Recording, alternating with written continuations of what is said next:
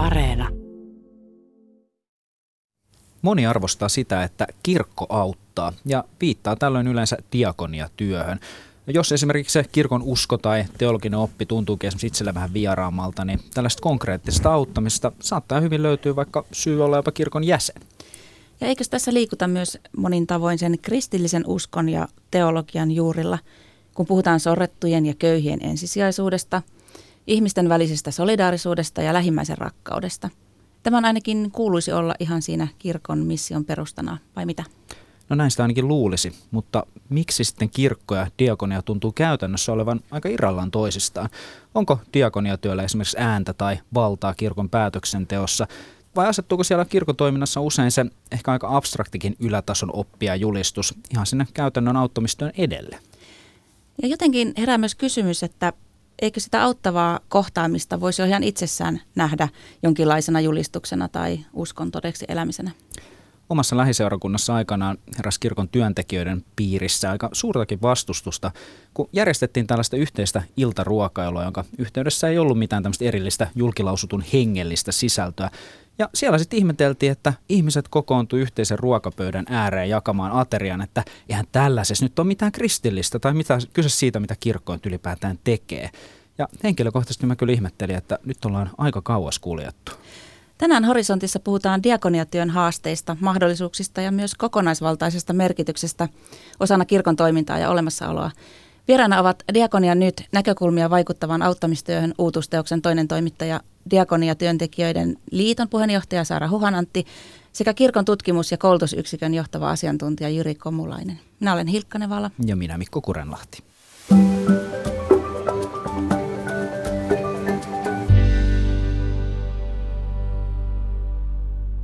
Saara Huhanantti, te olette Veera Vallennuksen kanssa tosiaan toimittanut kirjan Diakonia nyt näkökulmia vaikuttavaan auttamistyöhön. Kerrotko lyhyesti vähän minkälaista teoksesta on kyse?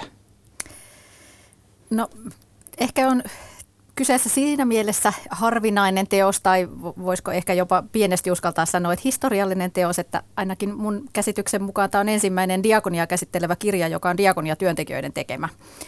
Eli kahden, kahden diakoniataustaisen ihmisen toimittama – ja ollaan tästä senkin takia aika ylpeitä tästä kirjasta.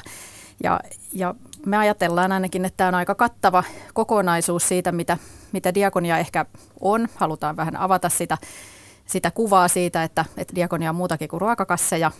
Ja meillä on aika kattava, kattava kirjoittajakunta, jotka oma, omissa artikkeleissaan sitten tuo eri näkökulmia siihen. Ja ehkä, ehkä kulma on vähän niin kuin myös semmoisessa tulevaisuuden diakoniassa, että mitä se, mitä se diakonia voisi olla mitä se ei ehkä vielä ihan, ihan ole. Avaatko vielä ihan lyhyesti, että minkälaista kysymyksistä erityisesti nousi tarpeita jotenkin uudistaa käsityksiä diakoniasta? No siitä on ollut, ollut pikkusen kirjoittelua ehkä kommentointia, että diakonia kaipaa uutta narratiivia. Tästä siinä kirjassakin, kirjassakin puhutaan, eli, eli jotenkin jotenkin ehkä vähän uudistaa sitä, sitä kuvaa ja ehkä pikkusen haastaa niitä menetelmiä. Aika monessa on jääty niin kuin aika vahvasti vielä tuonne 90-luvun laman diakonian niin kuin käytäntöihin, ei pelkästään, mutta ne aika vahvana kaikuina kuitenkin edelleen nykypäivänä näkyy ja, ja siitä on ollut keskustelua, että ollaanko, ollaanko ajassa kiinni, tehdäänkö oikeita asioita. Niin ehkä sitä kuvaa on haluttu jotenkin tuoda tähän päivään, että paljon tehdään, tehdään muitakin juttuja kuin, kuin mitä silloin laman aikana, mutta myös sitten jotenkin ehkä vähän haastaa siihen, että edelleenkin voisi olla syytä vähän katsoa eteenpäin ja etsiä uudenlaisia tapoja ja menetelmiä. Kirjassa on useita kirjoittajia ja yksi niistä on, olet sinä, Jyri Komulainen. Sä oot teologina kokenut, että tässä Diakonia nyt-teoksessa on kyse jostakin semmoista merkittävästä kirkollisesta puheenvuorosta. Että avaatko lyhyesti, mitä tarkoitat sillä? Oikeastaan Saara äsken jo viittasikin siihen keskeisimpään asiaan, että tässä on itseäni lukuottamatta suuri, suurin osa kirjoittajista diakoneja ja ne, jotka taas eivät ole, tulevat enemmän tuolta sosiaalityön puolelta. Eli tavallaan sellainen niin teologinen selityspuhe tai pappisvetoinen diakonian tulkinta on tässä kirjassa hyvin ohutta, että jossain mielessä joku voi sanoa, että mun artikkelissa siinä on vähän sen tyyppistä, mutta mäkin yritän ehkä lähestyä diakonia uudesta tulokulmasta tässä kirjassa. Ja lisäksi tämä kirja ää, julkaistaan nyt diakonien juhla vuonna 150 vuotta siitä, kun ensimmäinen suomalainen diakoni vihittiin aikanaan oma, omaan työhönsä. Ää, ja lisäksi näkisin, että tässä kirjassa painopiste menee ehkä sitten sinne tulevaisuuteen huolimatta, että ikään kuin lähtökohta on tämä juhlavuosi tulevaisuuteen sitä sikäli, että mitä on vaikuttava diakonia työ ja minkä tyyppisiä sanotuksia diakoniatyö saa suhteessa laajempaa yhteiskuntaa. Ja tämä on ihan kiinnostava kirja, eikä tämän tyyppisiä kirjoja nyt kuitenkaan ihan koko ajan julkaista. Että mulla on sellainen käsitys, että diakoniasta tällainen varsinainen substantiaalinen artikkelikokoelma on aikaisemmin julkaistu joskus 2000-luvun ensimmäisellä vuosikymmenellä. Avatteko vähän, mitä se diakonia yleensä kirkotoiminnan yhteydessä siis ylipäätään tarkoittaa? Mitä se esimerkiksi on saada käytännössä? No ehkä se käytäntö on se, mikä, mikä tässä on se ratkaiseva rajan, rajanveto, eli diakonia laajana käsitteenä sen ei missään tapauksessa ole pelkästään diakonia työntekijöiden omaisuutta.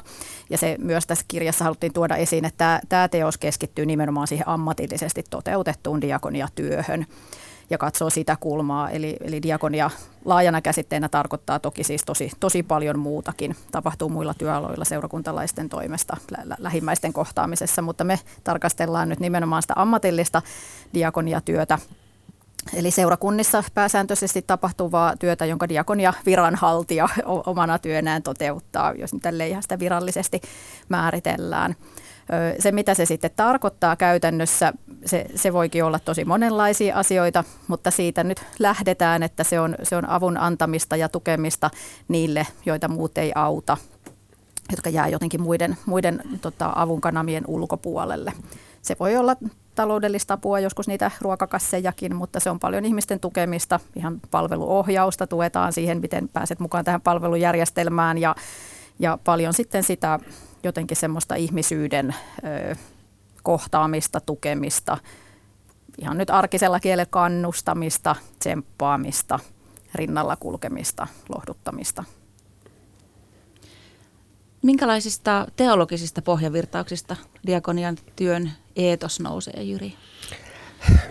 No, jos nyt lähdetään teologisesti katsomaan diakoniaa, niin diakoniahan käsitteenä esitty, esiintyy Uudessa testamentissa, mutta sillä ei ole niin mitään semmoista yhtä selkeää niin kuin merkityssisältöä, mikä on mahdollistanut sen, että se, miten meillä Suomen luterilaisessa kirkossa on ymmärretty diakonia on pitkälti määrittynyt historiasta käsin. Ja sen historian tunteminen auttaa ymmärtämään, miksi diakonia on ikään kuin eriytynyt omaksi sektorikseen, miksi on keskittynyt aika paljon kuitenkin ehkä semmoiseen ihmisten mielikuvissa auttamiseen, jossa on ikään kuin auttaja ja autettava ja tämä autettavan sitten sen auttamisen kohde kun taas sitten mä itse olen sitä mieltä, että diakonia käsittä pitää tulkita jotenkin voimakkaasti uusiksi ja asemoida se siihen kirkon mission niin kuin keskukseen niin, että se ei irtaudu esimerkiksi kirkon liturgiasta eli Jumalan palveluselämästä e, ja ettei se irtaudu myöskään sanan julistamisesta, jota teologit kutsuvat sellaisella kreikan sanalla kuin kerygma, ää, joka tarkoittaa siis julistusta. Julistusta siitä, että Jumala on tehnyt Jeesuksessa Kristuksessa jotain merkittävää historiallisesti ja pelastuksen kannalta. Ja sitten lisäksi diakonia on usein myös irtautunut vaikkapa sit sellaisesta, mitä joskus kutsutaan Suomessa evankelioinniksi, mistä just itse asiassa tällä hetkellä kirkossa jonkin verran keskustellaan, että evankeliointi usein ajatellaan karkeimmilla, että se on, että annetaan traktaatti, jossa lukee, että Jeesus rakastaa sinua ja tule kristityksi, tule kaltaiseksemme ja sitten diakonia jotain sellaista jaetaan jotain ruokakasseja jossain kulman takana. Ilman, ja nämä on niin kuin kaksi täysin eri toimintoja. Sitten on vielä lisäksi joku Jumalan jossain niin kuin suljetussa kirkkotilassa. Ja mun mielestä nämä kaikki ulottuvuudet kristillisestä uskosta ja kirkon toiminnasta pitäisi niin kuin nivoa ja nitoa niin kuin läheiseen yhteyteen, koska ne ovat läheisessä yhteydessä alun perin ja me ollaan vaan eriytetty ne jotenkin toisistaan. Eli tässä on niin kuin isot talkoot varmasti kirkon toiminnan, mutta ennen kaikkea teologisen sanotuksen osalta edessä, jotta saataisiin kirkko elämään niin sitä kokonaisvaltaista perusmissiotaan. Sä oot tässä omassa artikkelissa kritisoinut tämmöistä paternalistista eli holhoavaa asennetta, niin – Onko tämä just sitä? No juuri näin, eli, eli tota, me, me, siis paternalismi tarkoittaa sitä, että on olemassa joku, joka ikään kuin on ylemmässä asemassa sitten auttaa jotain, joka on siinä alemmassa asemassa hierarkkisesti.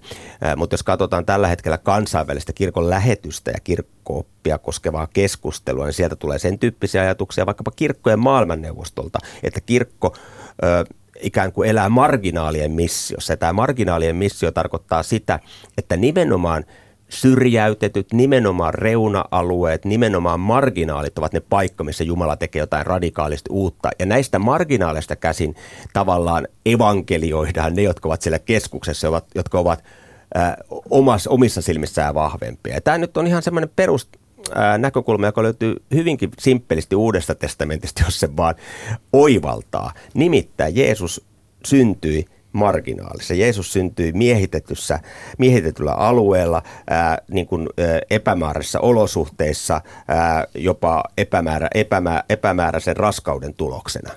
Ja, ja Jumala lähti liikkeelle tästä eikä mistään niin kuin käsin niin kuin tekemään sitä pelastustyötä. Ja Jeesus lopulta siis ristiinnaulittiin kaupungin muurien ulkopuolella niin kuin jonkinlaisena vähäpätöisenä ää, rikollisena ja hänen seuraajansakin olivat nimenomaan sitä vähäpätöistä rupusakkia sieltä Kenersarritjärven rannoilta. Ja tämä niin tajuaa, että koko homma, sen näyttämö on tämä, pelastushistorian näyttämö. Se avaa meidät näkemään, että missä on ne marginaalit tänä päivänä. Ne ei välttämättä ole niin missään keskuksessa, missä Jumala toimii. Ja tämä niin kuin pyöräyttää kaiken ajattelu ylösalaisin.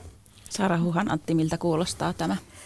No toi kuulostaa jotenkin siis ihan hirveän kiehtovalta ja kiinnostavalta tulkinnalta ja jotenkin tekee meidän sanoa, että aamen.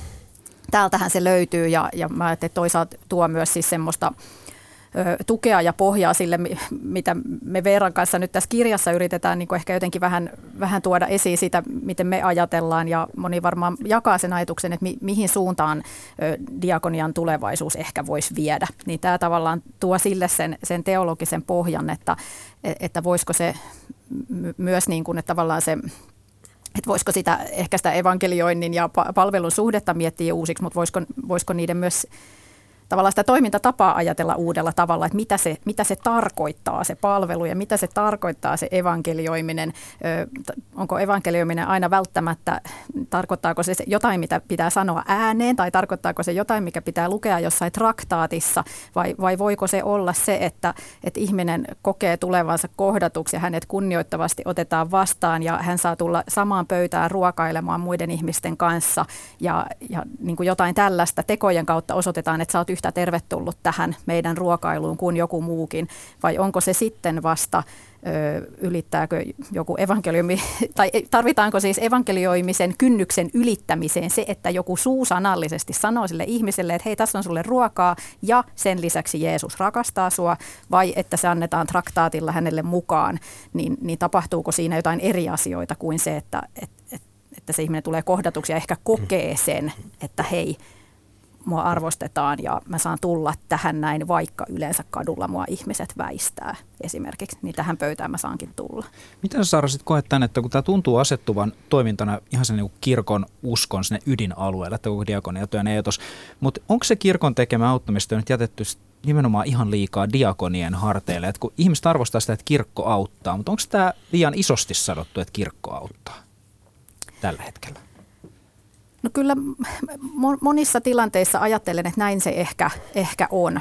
Tämmöinen näkökulma oli sitaattina, kun tota, näin kirkkopäiviltä Facebookissa näin, näin tota Seppo Sulkon esityksestä semmoisen dian, jossa oli, ö, tota, oli tehty tutkimusta diakonian asiakkaista ja, ja siellä oli sitaatti, jossa, jossa siis asiakkaan näkökulma oli juuri tämä että hän, hän kokee, että, että ei ehkä niinkään, että kirkko auttaa, vaan että diakonia auttaa. Että kyllä silloin, kun puhutaan siitä auttamisesta, niin, niin kyllä se taitaa sinne diakonian haarteille jäädä. Toki tässä voitaisiin nyt haastaa myös sitä auttamistermiä, että mitä se, mitä se on, onko se sitä ylhäältä alaspäin tulevaa. Mutta varsinkin silloin, kun lähdetään kirkosta ulospäin, mietitään sitä, miten, miten kirkko näyttäytyy, että mitä kirkko tekee, niin no usein uutiskynnyksen ylittää nyt vaikkapa ne ruokakassit, niin kyllä ne nyt yleensä sitten sinne diakonian kentälle kuuluu huolehtia niistä ruokakasseista. Toki korona-aikana talkoovoimissa oli joukossa kaikkia muitakin, mutta kyllä se sen diakonian saralle niin kuin kuuluu. Mutta että jos, jos mietitään nyt vaikka minkälaisia kannanottoja tai ihmisoikeutta puolustavia puheenvuoroja tai jotain tällaisia niin kuin ulospäin näkyy, niin, niin sit, sitä voi ehkä jo vähän niin kuin kysyä, että, että, että no mitä kirkko tekee tai, tai onko se sitten käytännön auttamista, mitä diakonia tekee. Ehkä jossain juhlapuheissahan sitten voi taas näkyä muitakin kuin diakoniatyöntekijöitä kertomassa, että mitä kirkko tekee. No siis tuossa kirjassahan peräänkuulutetaan tavallaan kutsua tämmöiseen, tai että sanotaan, että diakonian ydin kutsuu pieneen kapinaan epäoikeudenmukaisuutta vastaan. Miten te tämän ymmärrätte? Mitä tämä tarkoittaa? Tai mitä se voisi olla? No tämä pieni kapina on tietenkin aika maltillinen ilmaus, että siinä siterataan erästä diakonian uranurta ja muistaakseni Kai Hentosta, että hän on käyttänyt tällaista ilmaisua ja se on ihan hauska ilmaus, mutta kyllähän se kapina ihmisarvon ja luomukunnan puolesta, joka kristillisen uskon ytimestä nousee, on myös hyvin radikaali.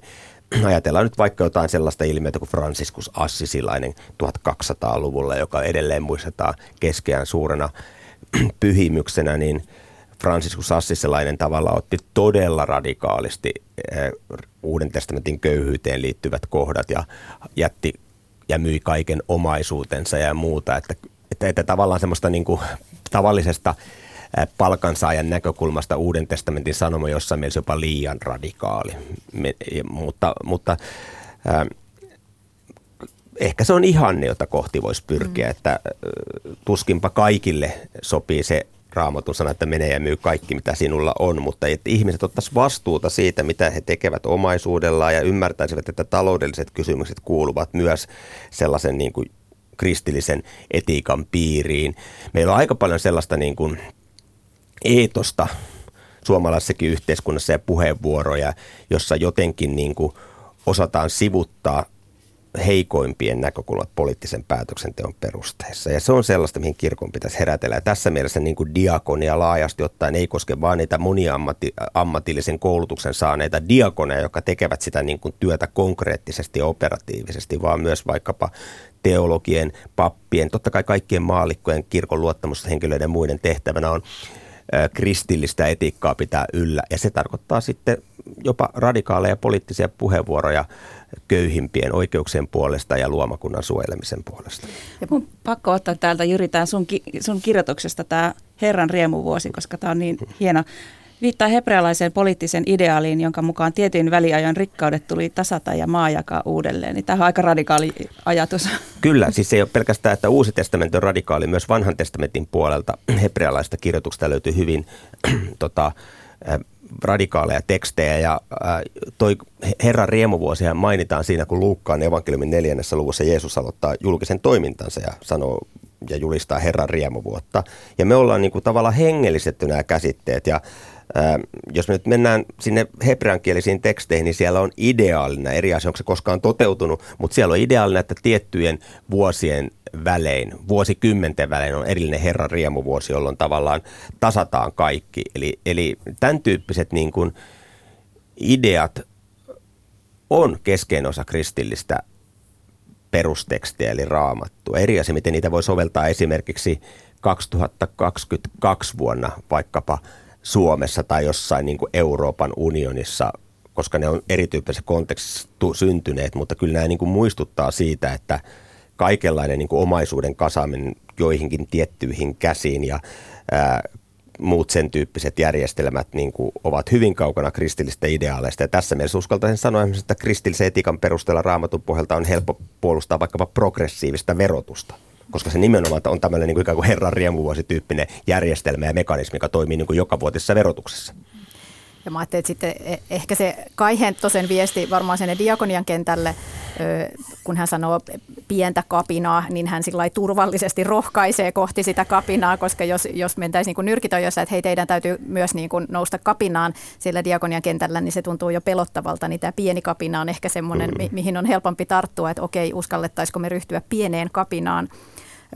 Diakonia, kun sanotetaan jossain siis ihan oppikirjoissa tai missä tahansa, niin siellä siis poikkeuksetta yleensä mainitaan vaikuttaminen, että diakonian työhön, tai siis diakoniaan kuuluu vaikuttaminen.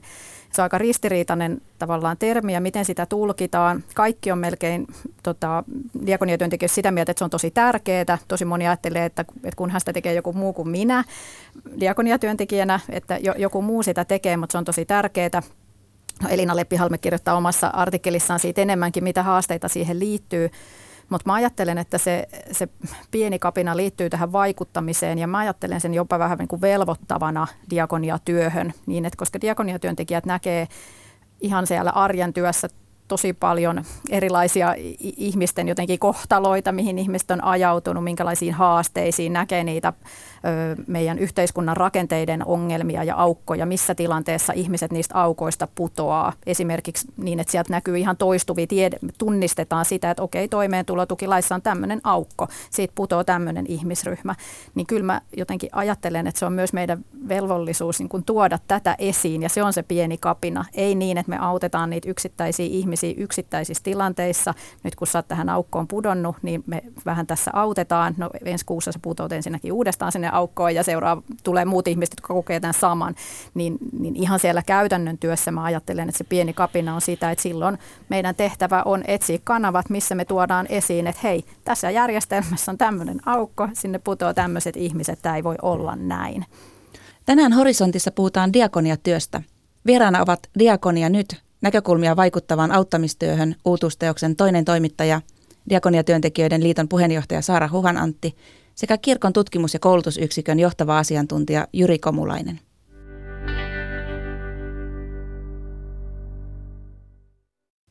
aika nopeasti kuljetaan aika pitkälle siitä ruokakassien jakamisesta, että mennään, mennään selkeästi paljon rakenteelliselle tasolle. Mut missä määrin te sitten kumpikaan teistä näette tämmöistä, jos miettii vähän isompaa kapina, ehkä niin radikaalimpiakin uudistus, uudistusliikettä diakonia jotenkin dynaamisena myy, muutosvoimana yhteiskunnassa. Näettekö te tällaista henkeä Suomen evankelis kirkossa? Elääkö siellä tällaista?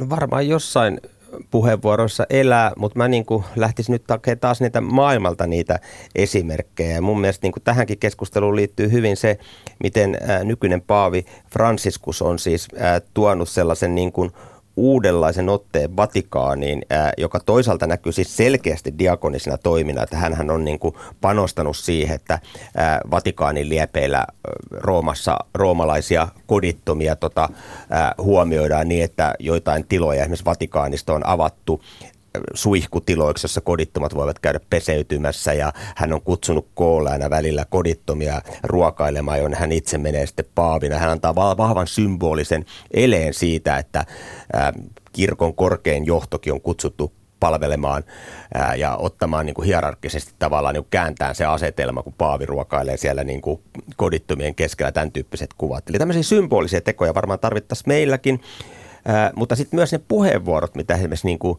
Franciscus on, on tota, antanut, vaikkapa hän on tämmöisen sosiaalieettisen kiertokirjeen, Fratelli Tutti on sen ää, nimi tuossa muutama vuosi sitten, jossa hän visioi tämmöisen pandemian jälkeisen maailman niin kuin sosiaalieettisiä perusteita.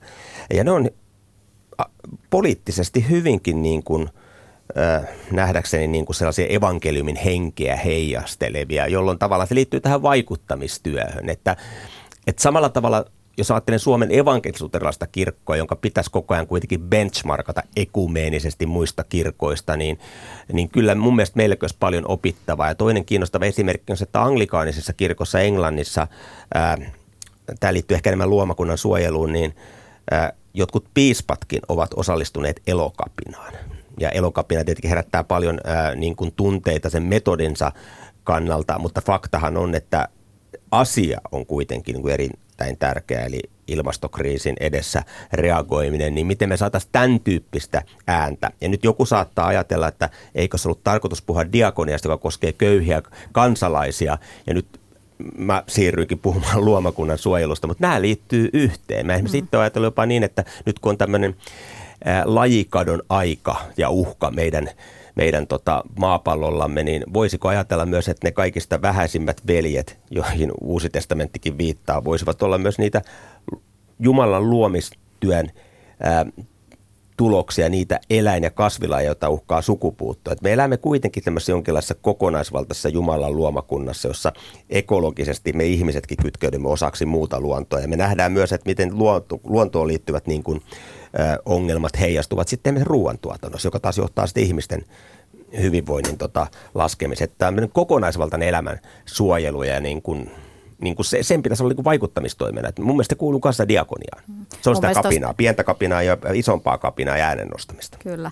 Ja tuossa Jyri mainitsi ton, ton niin kuin jotenkin sen ö, poliittisen asemoitumisen jotenkin viittasi tuon Anglikan kirkkoon tai, tai katolisessa kirkossa. Ja mä luulen, että me, meillä Suomessa se on niin kuin se ö, pu, punainen vaate, minkä takia ne kannanotot jää, jää usein niin kuin joko lausumatta kokonaan tai, tai hyvin, hyvin, hyvin, hyvin maltillisiksi, että, että, että pelätään tai mu- mun kokemukseni on se, että kirkossa pelätään poliittisuutta ja politiikkaan sekaantumista. Ja, ja ei- niin kuin on vähän sanonut, että politiikkaan ei, ei kirkon tule ottaa kantaa, mutta, mutta jotenkin ajattelen, että ei kai semmoista mielipidettä olekaan melkein mistään asiasta, joka ei jotenkin olisi poliittista, varsinkaan kun aletaan puhumaan köyhyydestä tai, tai, tai ihmisarvosta tai oikeudenmukaisuudesta tai eriarvoisuudesta, niin, niin ne on niin kuin väistämättä mitä tahansa mieltä olet näistä asioista, niin se on jollain lailla poliittista.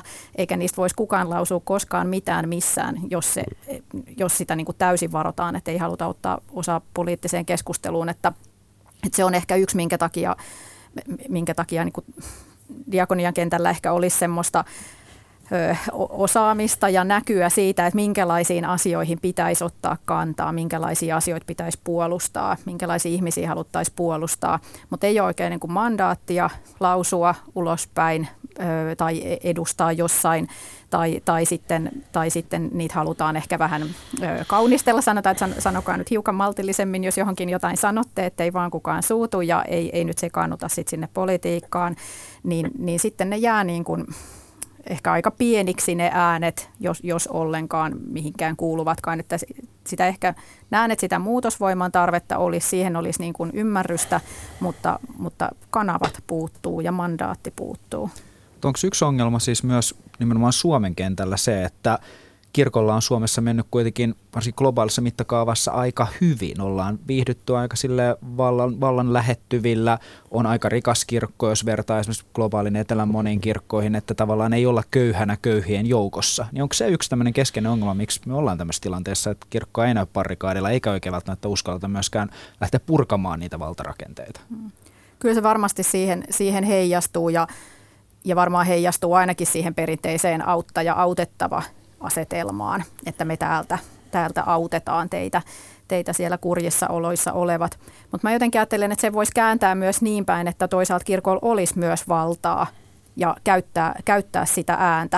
Että kun se asetelma on tämä, mikä se on, niin, niin se pitäisi käyttää hyödyksi, eikä niin, että voivotellaan, että no ei me nyt oikein tavoiteta tuota näkökulmaa, kun meil, meidän kirkon rakenne on tällainen verrattuna johonkin niin globaaleihin kirkkoihin, mutta, mutta että mun mielestä se voisi olla jopa vähän velvoittava, että meidän täytyy käyttää hyödyksi tämä asetelma ja ottaa niin kuin se valta, mikä on olemassa, niin ottaa se myös yhteiskunnan suuntaan ja käyttää sitä ääntä.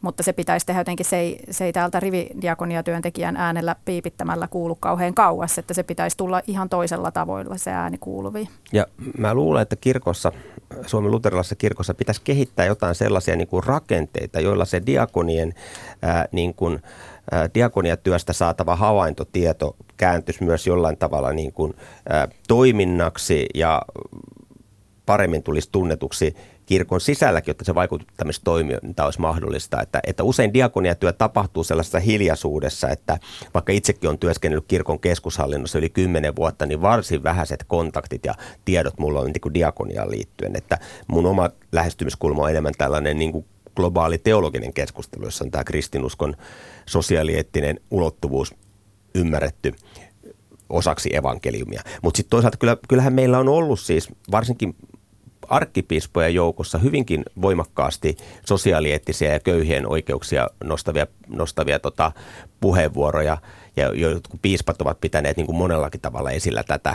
Mutta se on meillä ehkä kirkossa tulkittu usein sellaiseksi, niin kuin, että tämä on nyt tämän kyseisen sosiaalieettisesti orientoituneen kirkon johtajan tämmöinen oma erityispainotus ja se nyt ei liity siihen niin kuin varsinaiseen uskon ytimeen, että hyvä tietenkin tästäkin on puhua ja jotkut kriitikot ovat kysyä, että miksi se puhuu vain jostain köyhistä eikä Jeesuksesta ollenkaan ja meillä ei niin kuin osata nähdä, että nämä asiat liittyvät nimenomaan yhteen. Jo siitäkin näkökulmasta, että kuten alussa viittasin, että Jumala itse päätti tulla nimenomaan köyhiin oloihin. Jeesus syntyi marginaaliin ja tämä Jeesuksen syntyminen marginaaliin ja hänen ensimmäisten opetuslastensa niin kuin rekrytointi sieltä niin kuin vähäpätöisestä kalasta ja, ja työläisjoukosta ja muusta niin kuin pitäisi pistää meidän niin kuin koko ajattelumallin sille, että me ei katsota sitä tuolta niin kuin vallankamareista käsin, vaan nimenomaan sieltä ennemmin kirkon sisällä niin kuin diakoniatyön arjesta käsin. Ja, mutta tämä on totta, mitä sanoit, että kirkolla on ollut sellainen niin kuin etaploitunut rooli, ja tämähän on kaikki eurooppalaisten kirkkojen ikään kuin sellainen niin kuin taakka, koska kun keisari Konstantinus kääntyi kristityksi, niin siitä alkoi joku sellainen niin kuin vaihe Euroopan historiassa, jossa pikkuhiljaa erilaiset kristilliset kirkot saivat niin kuin merkittävän poliittisen vallan, vähän eri tapa, tavalla eri konteksteissa. Ja tämä, tästä pitäisi niin kuin päästä eroja, tämä pitäisi purkaa, ja tässä mielessä ehkä – jopa palauttaa tehdasasetukset. Tietenkään me ei voida ehkä, ehkä sitä tehdä, vaikka meillä olisi minkäänlaisia bukeja tullut tähän meidän niin kuin käyttöjärjestelmään, mutta jotenkin se pitää nyt tehdä, jotenkin pitää homma pitää niin kuin päivittää. 2020-luvulla uuden tyyppiseen myös poliittiseen kontekstiin, missä kirkko on. Joo. Puhutaan tästä diakonia-arvostuksesta, että mihin kohtaan se kirkon toiminnassa niin kuin sisäisessä rakenteessa sijoittuu ja, ja, ja mikä sen osuus on tavallaan kirkossa tehtävästä työstä? No, nyt en harmittavasti osaa, osaa sanoa mitään esimerkiksi resursseista jaettavia prosentteja, eli en, en lähde niitä arvailemaankaan, koska en niitä nyt ulkoa muista. Ö, tässä nyt taas sit tullaan siihen kysymykseen, että puhutaanko diakoniasta vai, vai sitten ihan siitä diakoniatyöstä, joka nyt on sitten vähän semmoinen tietyllä tavalla keinotekoinenkin jako, mutta tämä kysymys ehkä asemoituu vähän eri tavalla näkökulmasta riippuen. Öö, mä ajattelen, että kyllä siis semmoista niin kuin diakonista lähestymistapaa asioihin ja diakonista jotenkin työotetta ja sitä, sitä kyllä arvostetaan ja se, sellaista niin kuin, se toteutuu monilla työaloilla ihan siellä arjen työssä tai vaikkapa suntioiden työssä varmasti niin kuin päivittäin. Päivittäin on jotenkin semmoinen diakoninen lähestymistapa ja o, o, niin kuitenkin ote siihen työhön ja ihmisten kohtaamiseen varmasti kasvatuksen puolella ja nuorisotyössä ja kaikessa – mutta sitten tietyllä tavalla kuitenkin jotenkin se on semmoinen erillinen saareke tosi monesti. Et on tavallaan niin kuin se tietty osa, mikä jaetaan yhdessä vaikkapa kaikkien työalojen kesken, jos nyt puhun ihan paikallisseurakunnan työstä. Mutta sitten se, se, mitä diakoniatyössä sitten ihan, mitä diakoniatyöntekijät tekee, niin, niin se voi olla hyvinkin erillinen saareke. Voi olla, että se kuuluu jopa puheissa, että, että, että te, puhutaan, että teidän asiakkaat tai teidän ihmiset, voidaan kertoa, että hei tuolla aulassa on nyt niitä teidän ihmisiä, tuutteko jututtaa niitä tai tuutteko ajamaan ne pois, jos heistä on häiriötä tai, tai, tai, tai että jotenkin kokemus siitä, että kun jos kirkon aulaan tulee ihminen harhailemaan, vaikkapa tanakasti päihtyneenä tai, tai, tai hä- mielen häiriöistä kärsivänä tai jotenkin niin kuin epämääräisen oloisena, niin, niin, niin hän on diakonian omaisuutta tyypillisesti. Et se ei ole mitenkään tavatonta, että sanotaan, että täällä on, täällä on hei teidän ihminen. Jotenkin niin kuin se tietty epämääräisyys ihmisessä tekee hänestä diakonian, diakonian asiakkaan potentiaalisen ja, ja se ehkä näkyy siinä jotenkin keskustelussa tai niin, jotenkin semmoinen tietynlainen eriytyminen, että ketkä on näitä diakonian ihmisiä ja sitten on näitä muita ihmisiä. Ei se nyt ihan näin rajusti ehkä monesti kuulu, mutta pienet nyanssit ja pienet tilanteet on tämän suuntaisia.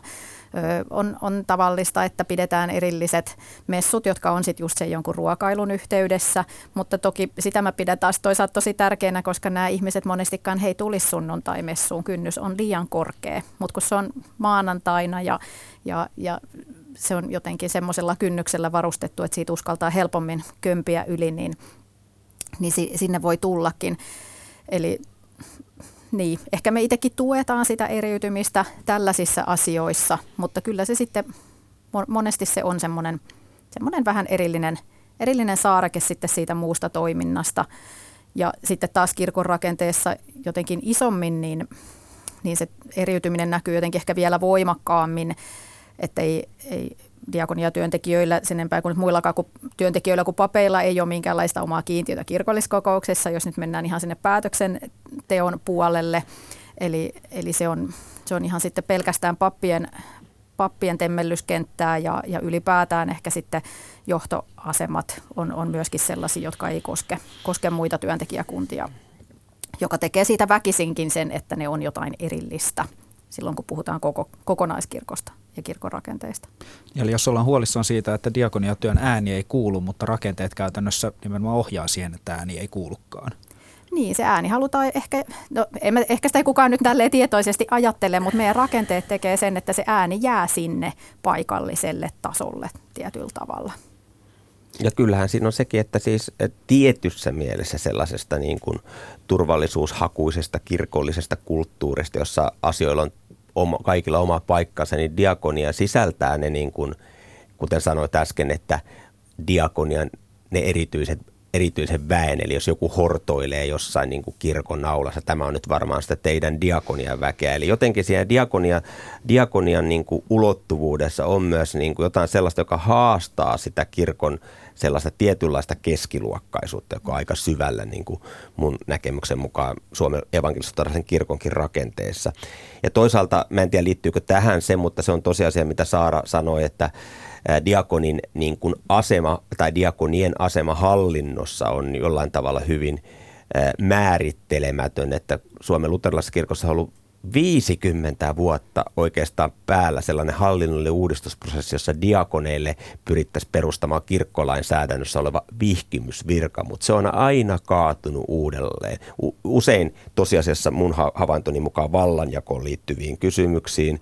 Ja tämä johtaa siihen, että diakonien muutenkin tämmöinen urapolku kirkossa on aika niin kuin suppea, vaikka hekin ovat hengellisen työn tekijöitä ja totta kai sitten on muitakin ammattiryhmiä, nuorisotyön ohjaajat ja kanttorit, että tämä menee aika komplisoituneesti tämä keskustelu, mutta ehkä noin yksinkertaisesti sanoen, niin kyllä mun mielestä voisi miettiä sitä, että mikä estää, ettei diakoni voisi olla seurakunnan johtaja, siis kirkkoherra, hmm. koska kirkkoherra on johtajan tehtävä ja papin tehtävä on luterilaisen tunnustuksen mukaan ja perinteen mukaan olla ikään kuin se, joka toimittaa ne kirkolliset toimitukset, mutta niistäkin on tullut vähän niin kuin erillinen saara, että Jumalan palveluselämä ja tämä on jäänyt niin kuin jotenkin irtautunut sitä diakonista. Ja tavallaan jos diakoni olisi kirkon tai seurakunnan johtaja, niin sehän kyllä avaisi mun mielestä niin kuin mahdollisuuksia, että nämä, näitä eriytymisiä voitaisiin korjata. Ja siihen ei ole kyllä mitään teologista estettä, että kukaan ei voi mun mielestä sitä argumentoida sanoa näin teologina, että miksi diakoni esimerkiksi ei voisi olla seurakunnan johtaja, eli kirkkoherra. Toi on ihan aivan siis hirveän kiinnostava ajatus ja mä luulen, että kertoo ehkä jotain niin kuin siitä meidän, miten meidän kirkon hierarkia on rakentunut ja miten se mielletään, että toi on varmastikin monen mielestä siis niin pöyristyttävä ajatus, että sitä ei voi kyllä niin kuin edes ajatella ja nyt ehkä varmaan joku ahdistuneena etsii, että kai sille nyt joku teologinen perustelu löytyy. Varmaan joitain löytyy, mutta, ei ole välttämättä kestäviä, ei välttämättä niin kuin sovi niin kuin 2022 siihen sosiaalisen todellisuuteen, niin. me eletään, koska johtajat virkahan on monissa muissakin niin kuin, ää, tota, organisaatioissa tietyssä mielessä eriytynyt omakseen, että on monta organisaatiota, että johtajan ei tarvitse olla se organisaation ikään kuin ydintoimintoa Kyllä, tekevä, vaan muuta. Näin. Mutta tämä on asia, mistä pitäisi keskustella mm, ja keskustelun avaaminen olisi hirveän tärkeää, ja varsinkin nyt kun tämä diakonian juhlavuosi on tullut tämmöinen erinomainen kirjakin tästä aihepiiristä. Tuo mun mielestä toi, toi johtajuus on niin kuin kiinnostava kysymys, se liittyy siis kirkkoherroihin, mutta se liittyy myös laajemmin tähän päätöksentekoon ja johtajuuteen, että kyllähän meidän kirkossa ö, erittäin monet johtajien paikat on sellaisia, että niihin edellytetään teologian tutkintoa, ehkä jopa pappisvihkimystä, vaikka se ei nyt aivan ainakaan ulkopuoliselle avaudu, että miten ne tehtävät siihen niin eksaktisti siihen teologiaan nyt näissä tehtävissä välttämättä liittyisi.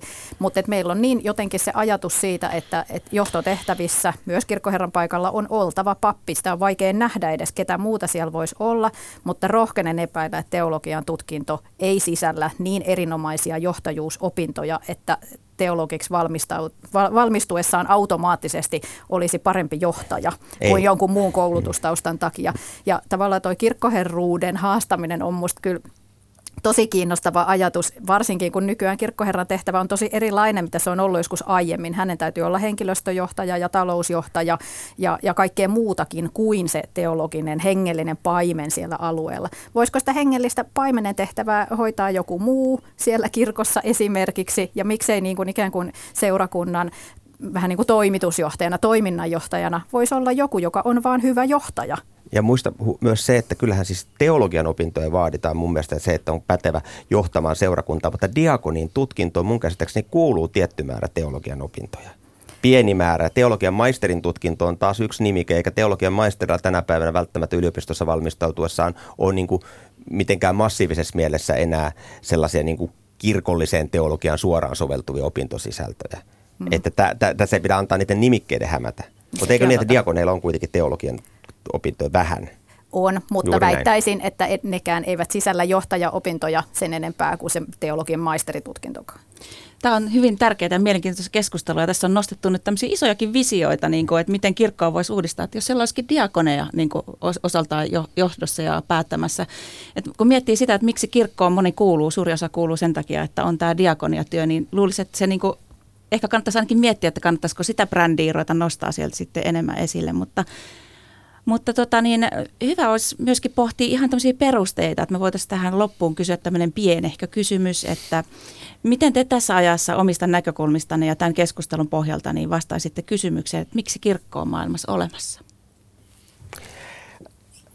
Kirkko on olemassa sen takia, että se julistaa Jumalan valtakunnan tulemista ja sitä, että Jeesuksessa Kristuksessa se on murtautunut jo meidän maailmaamme. Ja siihen Jumalan valtakuntaan kuuluu myös ihmisten välinen veljeys ja sisaruus ja ihmisten välinen niin kuin radikaali tasa-arvo. Ja tässä mielessä niin sanotut poliittiset kysymykset eivät ole kirkolle vieraita, vaikka kirkon ei pidä tietenkään politiikan arkeen sotkeutua eikä puoluepolitiikkaan.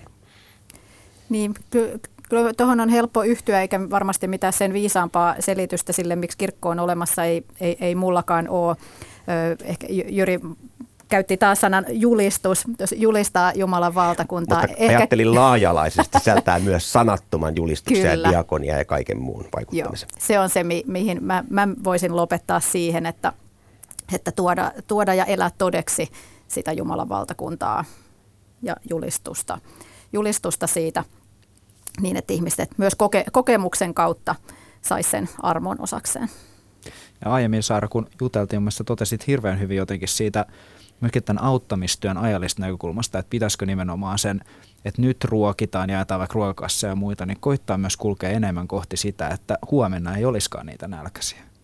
Joo. Onko siinä se keskeinen Kyllä, joo. Se, se liittyisi just siihen pieneen, pieneen kapinaan. Elina Leppihalme omassa artikkelissaan kuvasi tämän, tämän, että miten monesti vastakkain on tämän päivän ja huomisen hätä. Se on minusta hirveän hyvin, hyvin kuvattu, että et, et me ei myöskään saataisi keskittyä vaan siihen tämän päivän hätään, että ihmiset saa sen, saa sen ruokakassinsa. Monesti sekin on tärkeää, mutta että kyllä pitäisi olla suunta siellä, että meillä olisi huomenna vähempi niitä ihmisiä sitä ruokakassia tarvitsemassa. Sanon nyt se, mikä olisi ensimmäinen askel, miten tätä kohti voitaisiin lähteä. No niitä askeleita pitäisi ottaa jotenkin ehkä pieniä askeleita moniin eri, eri suuntiin, että tätä kohti voitaisiin mennä. Eh, ehkä me tarvittaisiin myös diakonian kentällä jotenkin semmoista yhteistä, ö, yhteistä näkyä. Nyt on vähän haaste se, että, et, että diakonia toteutetaan tosi eri tavoin.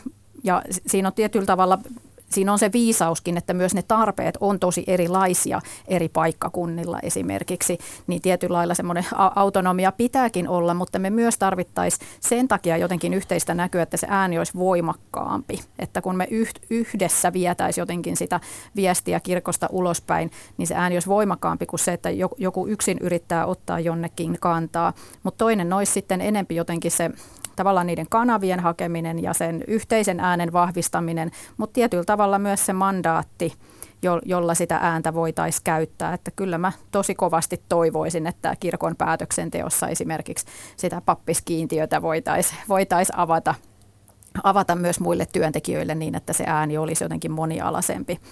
Ja, ja, ja ehkä sitten pienin askelin sitä, että kun sitä jotenkin sitä mandaattia saisi kirkon sisällä, niin sitä olisi helpompi käyttää sitä ääntä myös kirkosta ulospäin. Vieraina olivat Diakonia nyt näkökulmien vaikuttavan auttamistyöhön uutusteoksen toinen toimittaja, Diakonia työntekijöiden puheenjohtaja Saara Huhanantti sekä kirkon tutkimus- ja koulutusyksikön johtava, johtava asiantuntija Jyri Komulainen. Kiitos tästä keskustelusta. Kiitos. Kiitos. Kiitos.